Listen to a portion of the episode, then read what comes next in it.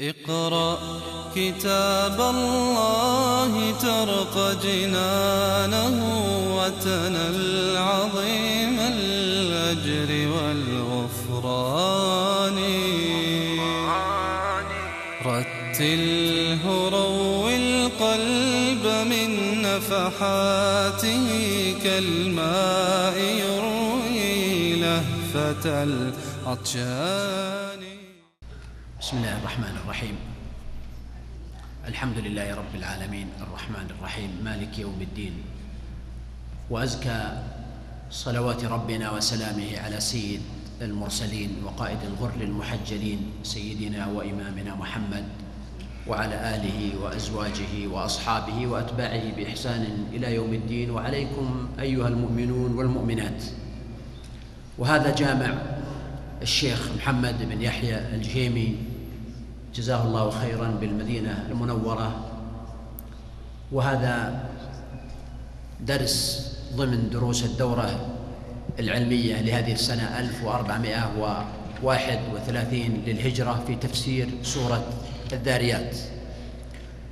في هذا اليوم أرى بين يدي والدنا ووالد الجميع الشيخ سليمان الجربوع وهو أحد عمد هذه المدينة المباركة والمعمرين الذين أرجو الله تعالى أن يجعلهم ممن يصدق عليهم قول النبي صلى الله عليه وآله وسلم خيركم من طال عمره وحسن عمله وأن يجمعنا وإياكم وإياه في جنات النعيم.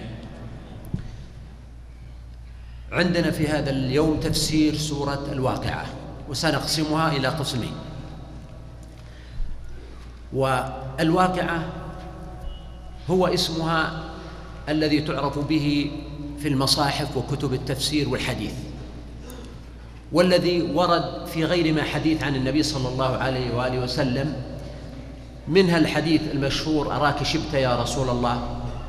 قال شيبتني هود وأخواتها والواقعة وآل حاميم والحديث فيه مقال مشهور وكذلك الحديث المروي أن عثمان رضي الله عنه زار عبد الله بن مسعود في مرض موته وقال له ألا ندعو لك الطبيب؟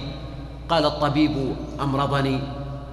فقال هل توصي لأهلك وبناتك بشيء؟ قال إني أوصيتهم بما سمعته من رسول الله صلى الله عليه وآله وسلم أنه من قرأ سورة الواقعة في كل ليلة لم تصبه فاقة. وهذا الحديث على تعدد طرقه إلا أنه لا يثبت ولا يصح. والواقع أن الفاقة إنما تدفع بالأسباب التي جعلها الله تعالى معروفة عند عباده بطلب الرزق والضرب في الأرض. كما قال سبحانه يضربون في الأرض يبتغون من فضل الله. فإذا قضيت الصلاة فانتشروا في الأرض وابتغوا من فضل الله. وكذلك الفاقة تدفع بالإحسان والإنفاق. فإن الله تعالى يقول في الحديث القدسي يا ابن آدم أنفق أنفق عليك. وهل جزاء الإحسان؟ إلا الإحسان.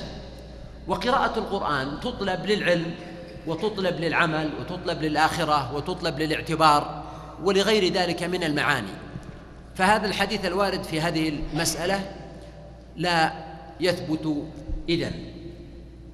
وهي سورة مكية عند جمهور المفسرين وهو الراجح واستثنى بعضهم آيات منها والراجح أن السورة كلها مكية.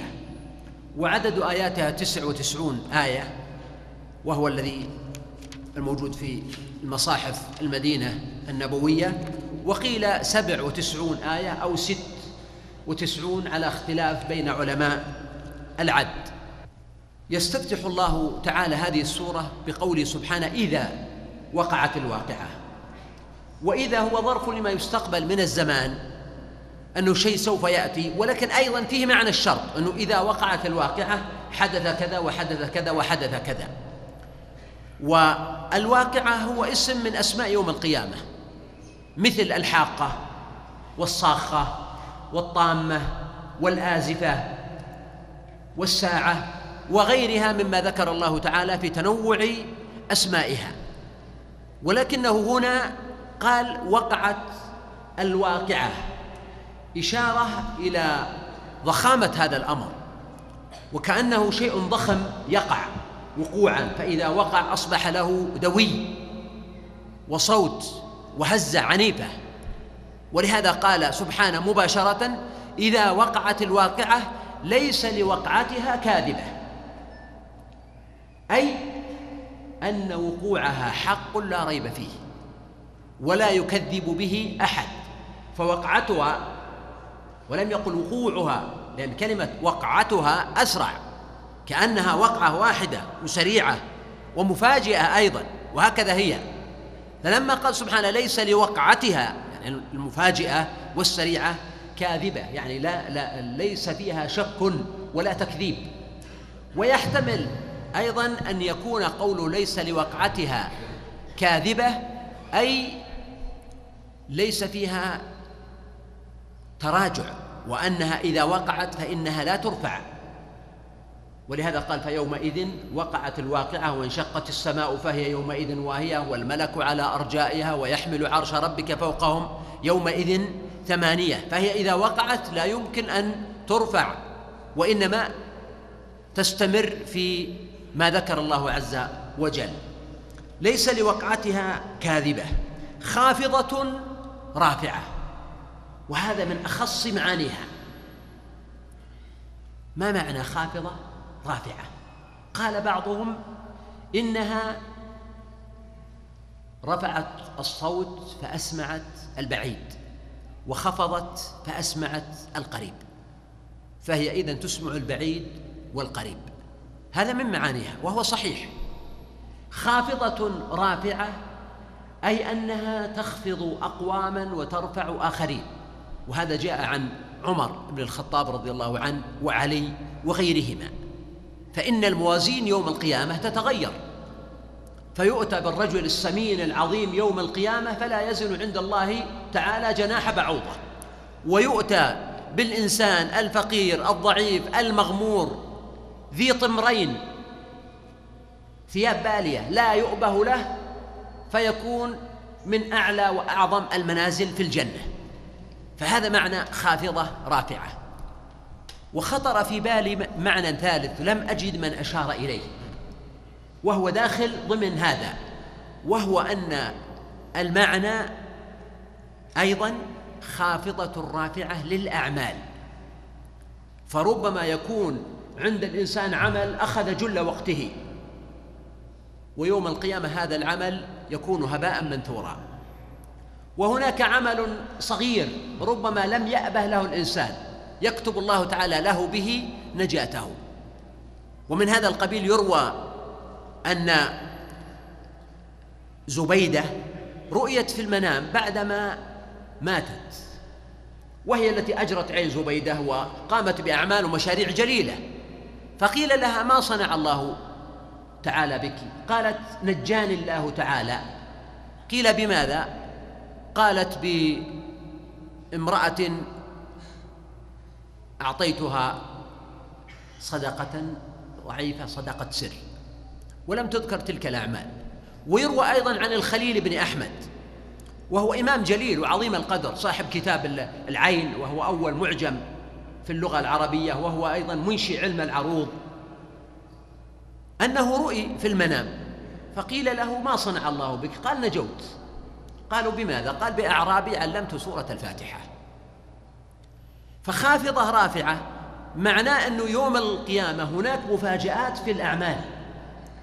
فربما الإنسان يعول على عمل في يوم القيامة لا يجد هذا العمل كما كان يتوقع ويظن لأن المسألة دخل النية فيها شيء أو اعتبار أو غير ذلك.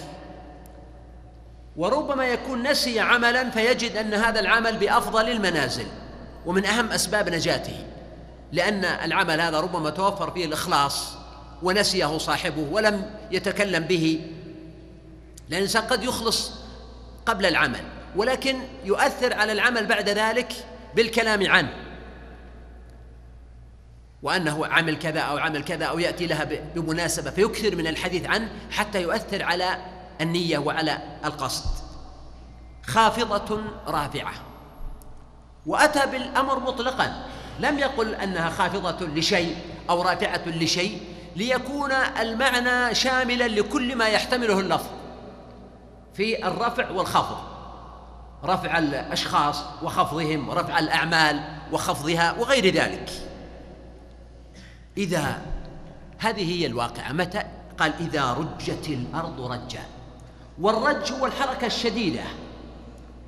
وهو تعبير عن إيش؟ الزلزال. إذا زلزلت الأرض زلزالها. إن زلزلة الساعة شيء عظيم. فالرج هنا هو الهز الشديد والزلزلة الشديدة ولهذا قال رجت الأرض رجا وبست الجبال بسا. والبس يحتمل معنيين. المعنى الأول التفتيت. أن الجبال تصبح كثيبا مهيلا تفتت. وتكون كالعهن المنفوش. فليست بمتانتها وقوتها وتماسكها وصلابتها الآن. هذا معنى البس. فالبس ومنه البسيس وهو نوع من الحلوى. يمكن أخواننا المصريين يسمونه أنتم. بسبوسة ها؟ فهذا منه قيل البسيس لأنه يفت. فهذا معنى وبست الجبال.